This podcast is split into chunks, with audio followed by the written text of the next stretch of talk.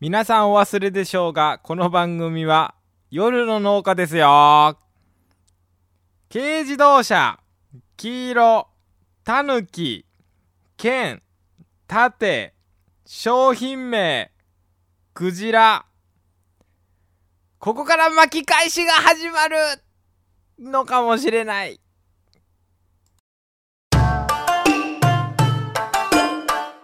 ょっとまた真面目な話になってきたな。うん。おあのポケマルってはい。いろんなものをまあ売ってらっしゃると思いますけど、まあ、商品のら農家さんなり漁師さんが出てきていろんなラインナップ出て増えてきましたけれども、うん。あのクジラって売ってますかね？クジラはね、まだ出てないですけど、サメはありますね。サメ？サメ見ましたね、僕も。そんなもんまで売ってんだいや、僕らが売ってるわけじゃなくて、秋田の漁師が売ってるんですけど、はいはいまあまあまうん。で、その漁師も面白くて、最初、なんか、うーん、鮮魚セットみたいなの売ってたんですよね。あうん。そしたら、その年、いつも行く大陸棚に鮮魚、なんか、いるべき魚がいなくて、もうでもおうん。お手上げやと。だけど、サメはいるぞと。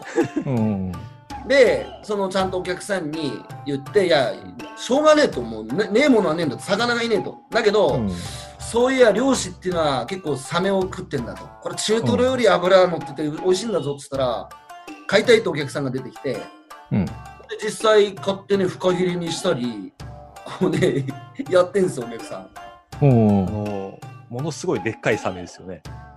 サメ、はい、油角サメ。ああ、そんなの売ってるんだ、あとね、最近の天然ウナギが。うん、うなぎあこれねるんですね。、これ今ね、東京の料亭のあの料理長だって、そそのなかなか仕入れられない代物をうん。一般の消費者が買ってるっていう。あ えなそんなえあのサメ歯歯が剣みたいになってるやつ？ーサメ？サメ、そう。そう、あの上手のサメですよ。上手上手の。あれです。剣剣剣みたいなやつ。ポケマル俺のあれで見たとき、これ誰食べるんと思ったけど。う、ん。何やってんだよ。あれね、マジ食べてましたよね。食ったら、食ったら大トロ以上に脂乗ってるんですよ。あ、そうなんですおね。ー。マジでマグロの大トロ以上。なんで、うん。あんまりたくさんは食べれないですけど、うん。うん、でさっきのね、天然ウナギだと生きたまま届くんですよね。さばくんすか？で、僕の知り合いが買ってて、どうだったうんのって言ったら、まずそこ、小学校3年生の子供いて、うんこう、ぬるっとしてるの見て、さあ、さばくぞって言ったら、お母さんやめてって。で、これ近くの、近くの、近くのなんだっけ、隅田川の中に、これ逃がしてこようって言ったらしいですよね。うーわ。それはまずいな そしたらそのお母さんがまた良くて、うっせバーカーって言ったらしいですよ、子供に。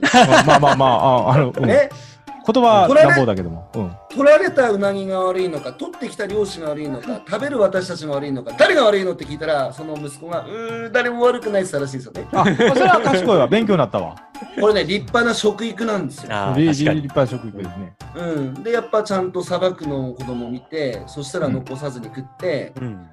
ほんで今度海水浴に行ったら、なんかその子供が、うんゴミ拾いしてたらしいですよ、砂砂浜のね。あうん。で、どうしたの？って聞いたら、いや、ゴミがあるとお魚さんが困る、漁師さんが困るって言ってるらしくて、すごくないですか、完璧ですね。うん。あそうなんまあだだから、うんいろいろんなもの、僕らもプラットフォーマーとして、会社の人たちも、すげえこんなの出品されてるみたいな、うん。びっくりですよね。最近だとお酒か、地ビールとかワインとか、はい。ううんん。なんか本当、いや、で、僕がね、もう一つ気づいたのは、僕らだけじゃなくて、お客さんがポケマル来ると、その、新しい発見があるって言うんですよね。はい。うんこの年になって、大人が新しい発見するってそうないんですよ。うんうん、だけど、だからいかにスーパーとかで、そのまあ、よくは、まあ、要はその企画と安定供給から漏れたものに出会ってなかったかっていう。ああ。うんまあそうですねねうんうん、だから新しい発見って楽しいじゃないですか。うん。でも大人になるとなかなかね、しかも食なんてのは1日3回かける365日かける80年、8万7千回やるので、うん。もう新しいものに、新しいものに出会う機会、本当ないんですけど、ポケマルはね、みんなこう発見があって面白いって、こんなものあるんだみたいな。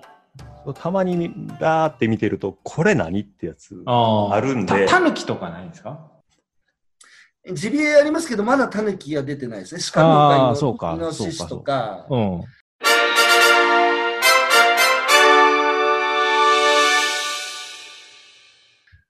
まあ、あと、そろそろ昆虫とか出してほしいですよね。昆虫食ですか。昆虫食。なんか黄色いなんか変な虫とかね。だから、あの、い生き物、すいません、流してて。え僕ね、だから、何ポケマルって生き物大図鑑だって言ってて、ああ、はいはいはいはい。あの、やっぱりその全国の旬が、あの、並んでんですけど、旬が終わったものは売り,、売り場から消え、ほんで、うん旬を迎えたものがまた売り場に並ぶって、こう、すごい毎日売り場変わってるので、はいはうん。まさにこう、い生き物みたいに、い。うん。こうもう、なんか旬、旬ですよね。うん。うん、そうですね。うんだから、僕はね、やっぱその、一番ね、こう、僕ら、僕自身もそうですけど、まあ、今回の、まあ、またちょっと僕ね、めんどくさい話しすぎだから、コロナとかうん気候危機の問題とか、はいすべて原因は、やっぱ僕ら人間が自然から離れすぎてしまって、ああ、ああ。で結局、結局ね、何が自然で何が不自然か分かんなくなっちゃったんですよ。はいはい。ほんで、スーパー行くと、毎日同じ形した野菜がずらーっと並んでて、これが自然だと思ってるんですよね。うん。はい。でも、はいい、やいや、これ不自然だからって、うんうんうん。いうことを、やっぱ僕ら自身が、あの、分かっていかないと、消費者がね。う。うんん。なので、やっぱその、うーん、僕は今、極論言ってるんですけど、不安定供給だと、これからの時代は。うん。だって安定供給っていつ行ってもあるってことでしょ？そうですね。うんうんほん。で安くて冷蔵庫にたくさん買ってきて、で腐らせて捨ててんでしょ？はい。だから、希少価値ないんですよ。で、うん貧しかった時代の名残なんですよ。はいはい。だから、僕が不安定供給万歳って言ってて、例えば漁師さんも出品してんのに、取れたら送るとか言ってるんですよね。ああ、うん。乗ってますね。万万歳なんですよ、これって。あ、そう、あ、それでいいんや。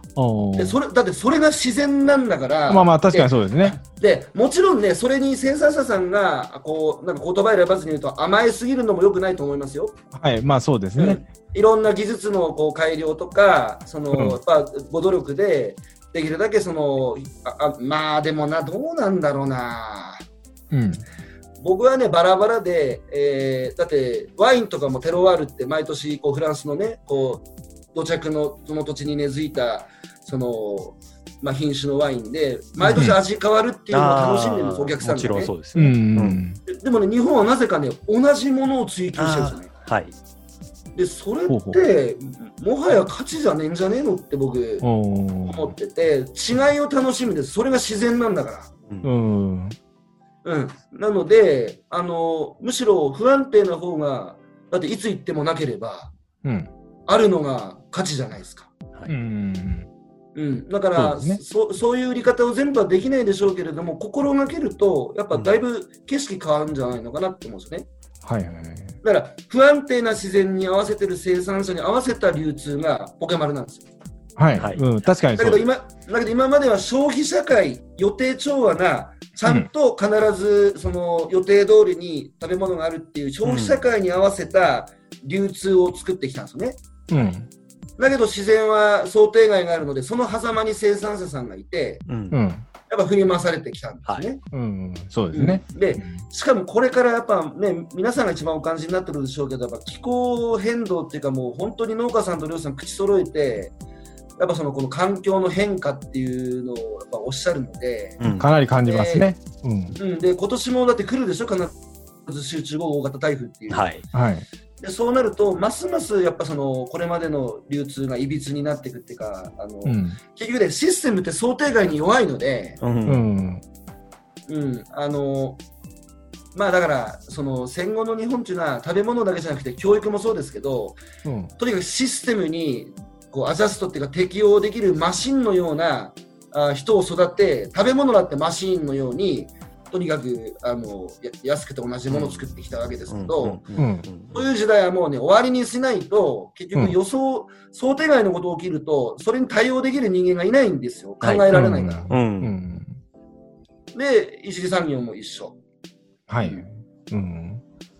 えーっとだけどね、僕ね、うんあ、ごめんごめん。どうぞ僕ね、。生産、僕ね、生産者さんって、これから食べ物を作るだけじゃなくて、いろんなことの価値を僕らに提供してもらえると思ってて、で、うん。稼稼ぐのも食べ物を売るだけじゃなくて、例えばね、教育なんですよ。うんうん。これね、最近ね、あの麻布高校とか海星高校って東京のこう有名私立高校はい。で、その面談で親が何聞かれてるかって、お子さんどんな自然体験しましたか、農業体験しましたかなんですよ。で、これってどういうことかっていうと、そのやっぱ未来が予測できない時代になったって言われてるんですよね。うんはいはいはい。つまりやっぱ想定外の事態が起きたときにどうその対処するかっていうのは、もうもはやこれからの時代を生き抜く上でスキルなんですよ。あうん。それって農家毎日やってんじゃんって俺思うんですよね。ーあまあまあ確かにねそれはなので、その塾に何万円払って、もちろうんんその、そういうこう教科書から学ぶこともあるんでしょうけど、はい。それだけではこれからの時代も生きていけないので、うん。もう一つ子供たちが学べる場っていうのはやっぱり、ね、食べ物を作る場なんですよ。あーうん。だからそういうところでこう、ね、あの体験をしてもらって、うんはい。お金取ったって僕は全然いいと思うんですよね。うん。うん、だからね可能性しかないですよ、もう一次産業は。うん。うん、あ、あ、あ ありがとうございます。すいま えーっとね、んじゃあ、どうしようかな。い、ろんな商品ありまして、商品なんか、えーっと、ポケマルのいろんな商品あって、あの、商品名考えるんですよ、売るときの。はいはい。なんか、面白い商品名、これは商品名は売れるようなポイントあるなとかいうのは、なんか特徴的なものってありました？商品名。うーんと、これはね、商品名。よくわかんないですね。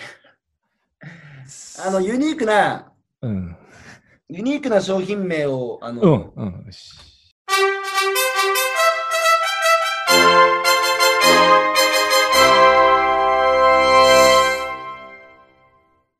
つけてた人いました？よ。これね、あの、岩手県の大船渡の、また両親でも恐縮なんですけど、はい、どうぞ。これね、もともと高校出た後、吉本、お笑い芸人になるっつって吉本行ったんですよ。うん。だけど、夢破れて1年で帰ってきて漁師になったんですけど、うん。だから、うんえ、だからでも、お笑い好きなんで、はい彼は、確かね、八方、発泡スチロールね。はい。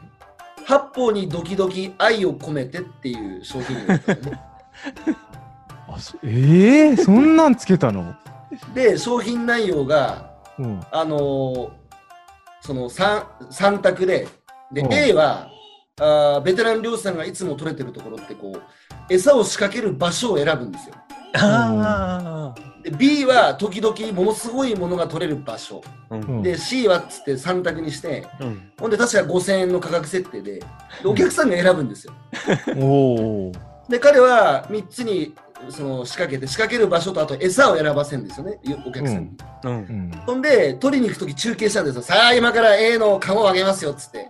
うん。で、じゃんじゃかじゃんじゃかじゃんじゃかじゃんじゃかってあげて、あーこ残念空っぽですみたいな。えそんなんやってるんだすごいな。いやで、だけど、5000もらった以上何も送んないわけにいかないから、なんかそうあーあー、まあ、送るは送るんだ。でも結局、それエンタメ、エンタメエで結局それを見てる、買ったお客さんは、漁業ってこういうことなんだって学ぶんですね。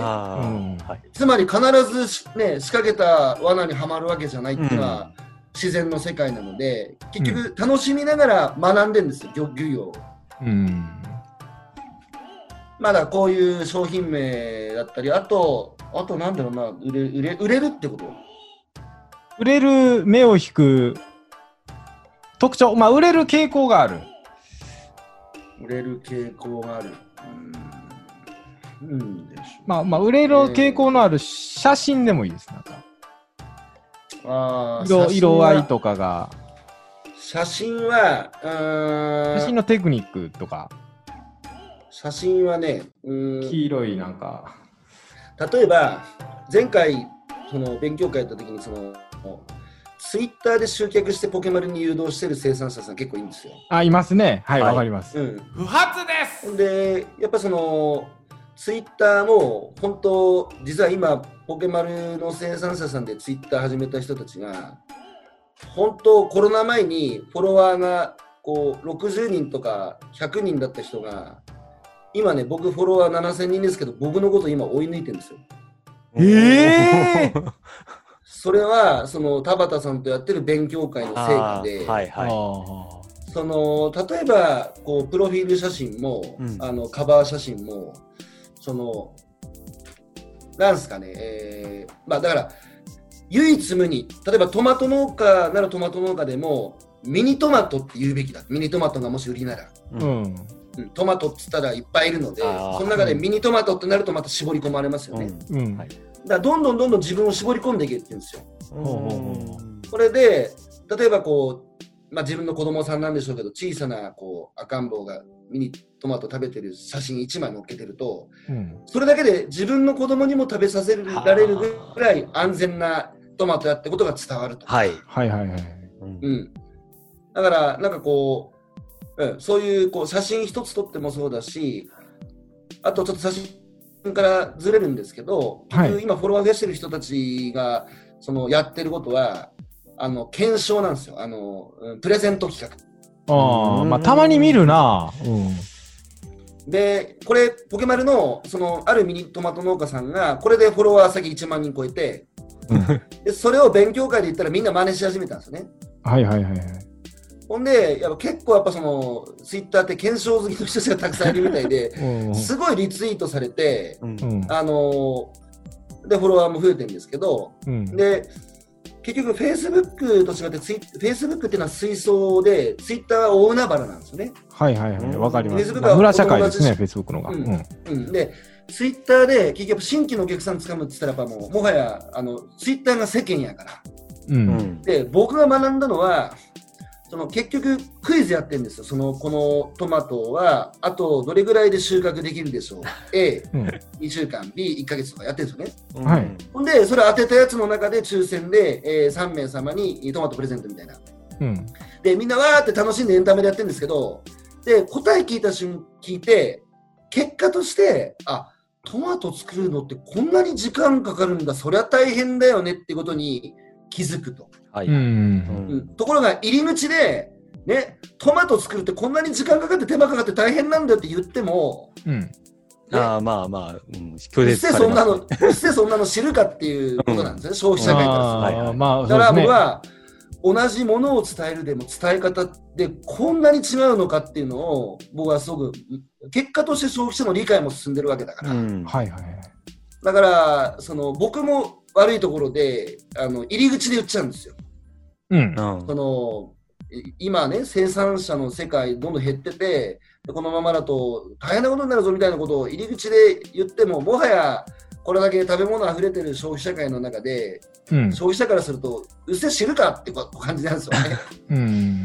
だそうじゃなくて僕は最近だから楽しさを伝えるようにしててう。んまず興味持ってもらわなきゃいけないと。はい。うん。うん。であのまあ、今日東京都知事選挙に立候補するって言ってたあの令和新選組の山本太郎っていうのがいいんですけど、あーまあいますね。ね。はい。言いましたね。まあうん、彼がいいか悪いかはちょっと置いといて、はい。で山本太郎が前回参議院選挙で躍進したんですよ、令和新選組が。うん。でその後ね、面白いことを彼言ってて、なんつってたかっていうと、俺が戦ってたのは自民党じゃねえって言ってたんですよ。うん俺が戦ってたのは猫とパフェだって言ってたんですよ。あ？でそれはどういうことかというと、うん今時ね、政治家のなんかスピーチ動画見てるやつよりも、猫がゴロンつって癒されるとか、あうん女子大生がパフェペロッと舐めてる動画の方が圧倒的に見られてると。あ。う。うんんつまり可処分時間の奪い合いに政治は負けてるぞと。う。うんんつまらないんだと。だから、まず面白くしなきゃいけない劇場からっつってやってたんですよね。う。うんんで、僕ね、それ聞いたときに一次産業も一緒だと思った。うんもうね、やっぱ消費者から見て、なんか悲壮感たっぷりで、なんかこう、もうつまらない社世界に見えてるんですよ。う。うんんだから、僕、心の中では、政治も食べ物も自分の体作るものや自分の街を作ることになんでそんなに人事なんだと。うんももっと当事者意識持ってってずっと言ってきたんですよ。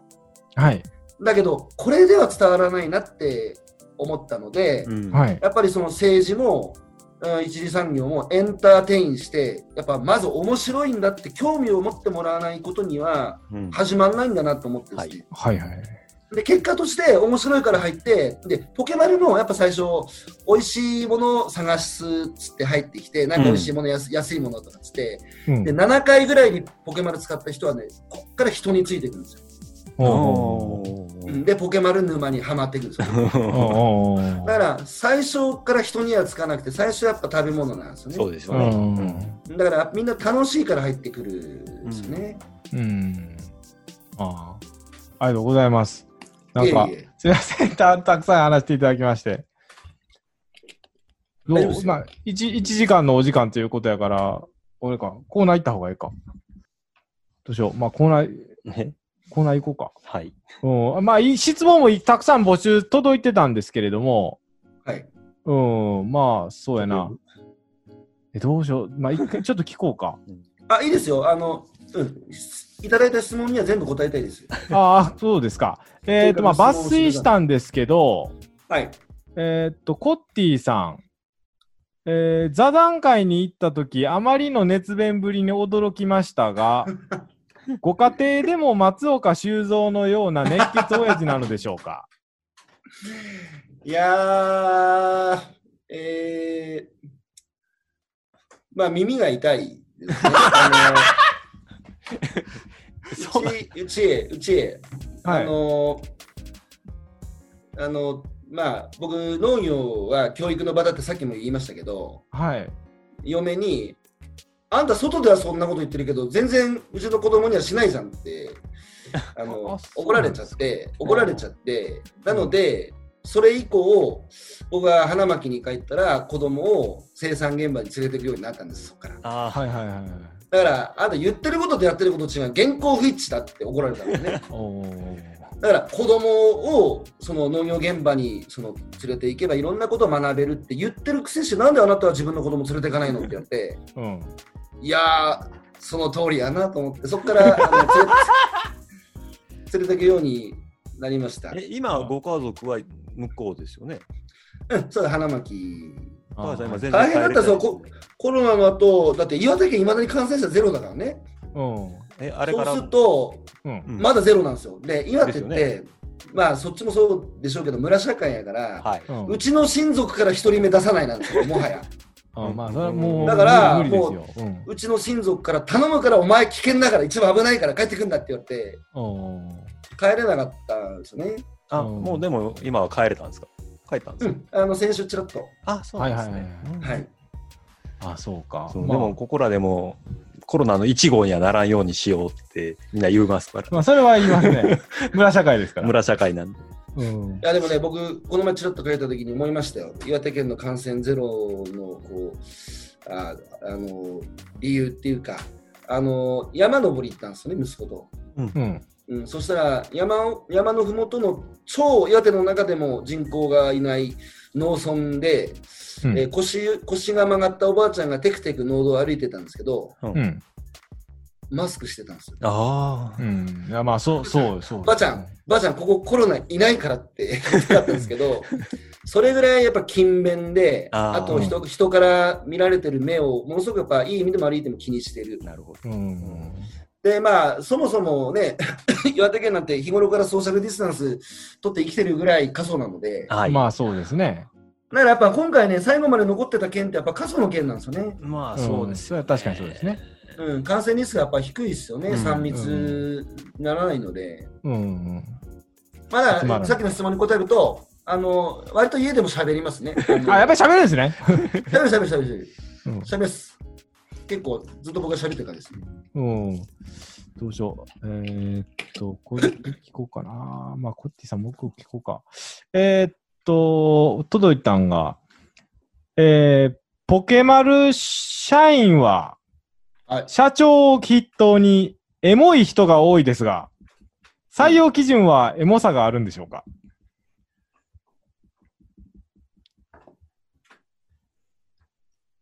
あの、CEO って言う言うらしいんですよね。あの、今時横文字で社長のことを、そのはいはい CEO、まチーフなんだっけエグゼ、エクスキュエグゼクティブオフィシャルだかよくわかんないですけど、ん僕は、ね、世界で、世界初のチーフエモーショナルオフィシャルだって言ってるんですよ。おおはいおお最高感情責任者やと。うん。あ？うんうんエモーションって感情だからね。そうですね。まあまあそうそれはわかりますで、僕はやっぱ感情的に、ものすごく感情的に生きたいなと思ってて、うんで、理屈は後でいいと思ってるんです。うんはいで、結局みんな今、ね、スマホで成功事例とかこう成功するマーケティングとか、今の人たちみんな見て、頭で考えてるから全部できるもの一緒なんですよ。うんうん、そこからイノベーションなんて起きるわけないと思ってて、ううんんでも感情とか直感っていうのはみんなバラバラなんですよね。うんだもっとそれを僕は大事にした方がいいと思ってて、僕自身はだから一切マーケティングの本なんか読んだことないんですよ。えあそうなんですか？ないです、一切ないです。あそうなんだ絶対見ない。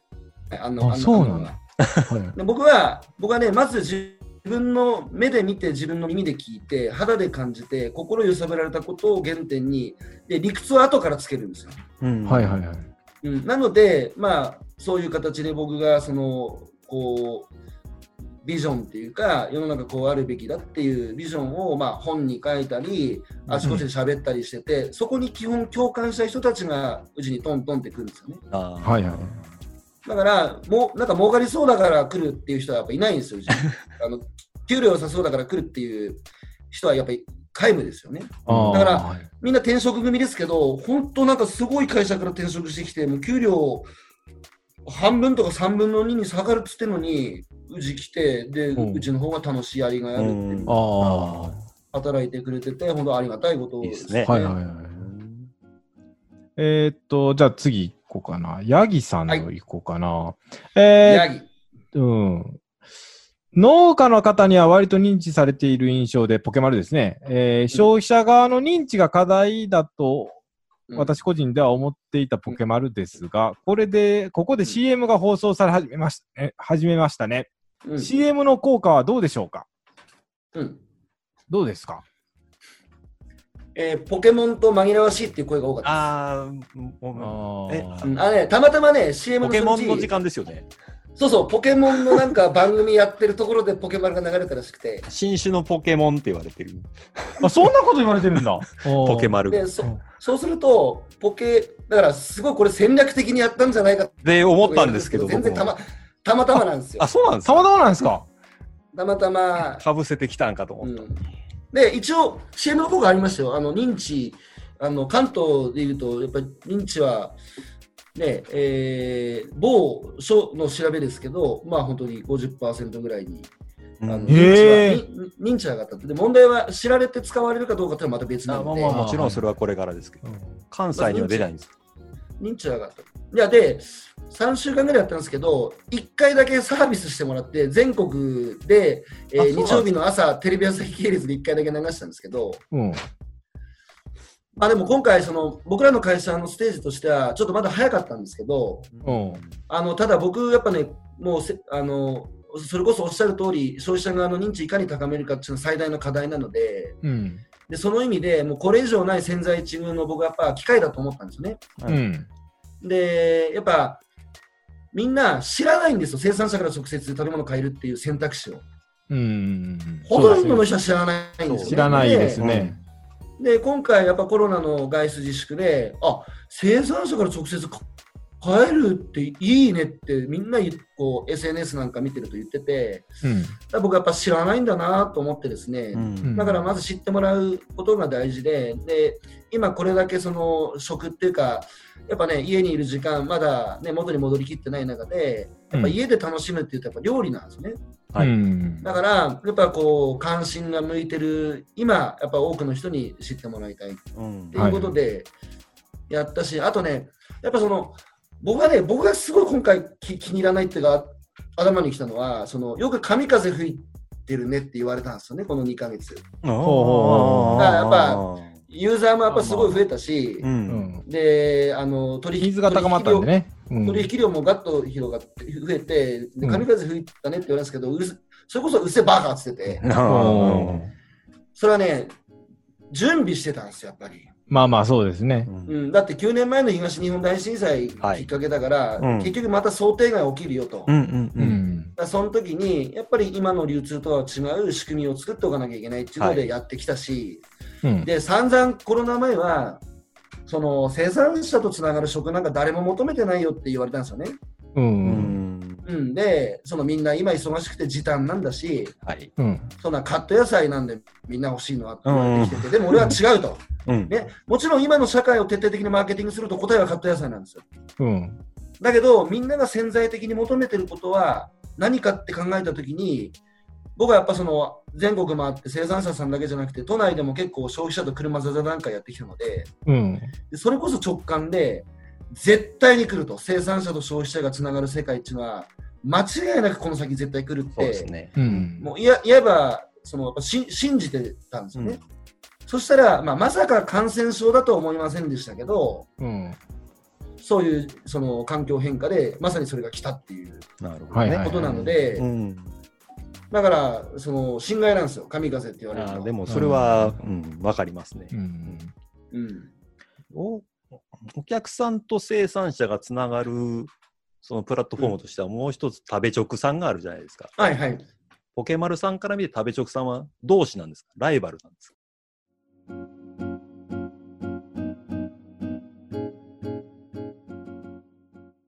次回へ続きます。夜の農家では皆様からのメッセージお待ちしております。メールは夜の農家アットマーク Gmail.com ローマ字で夜の農家ツイッターではハッシュタグ夜の農家。ひらがなで夜の農家です。ふつおた途絶えさせんじゃねえぞ。など随時募集しております。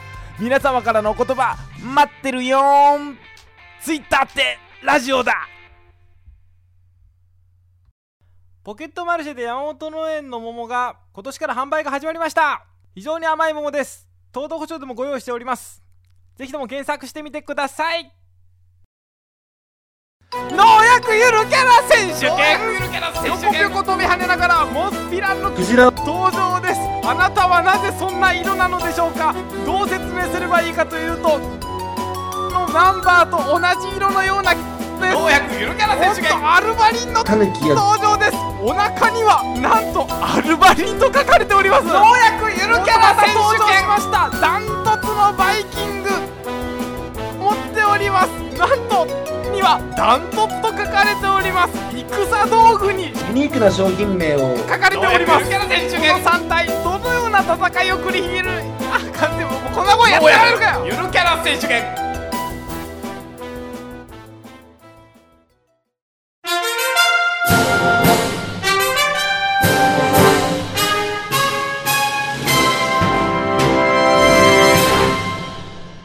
何完成した風な雰囲気出してんだよ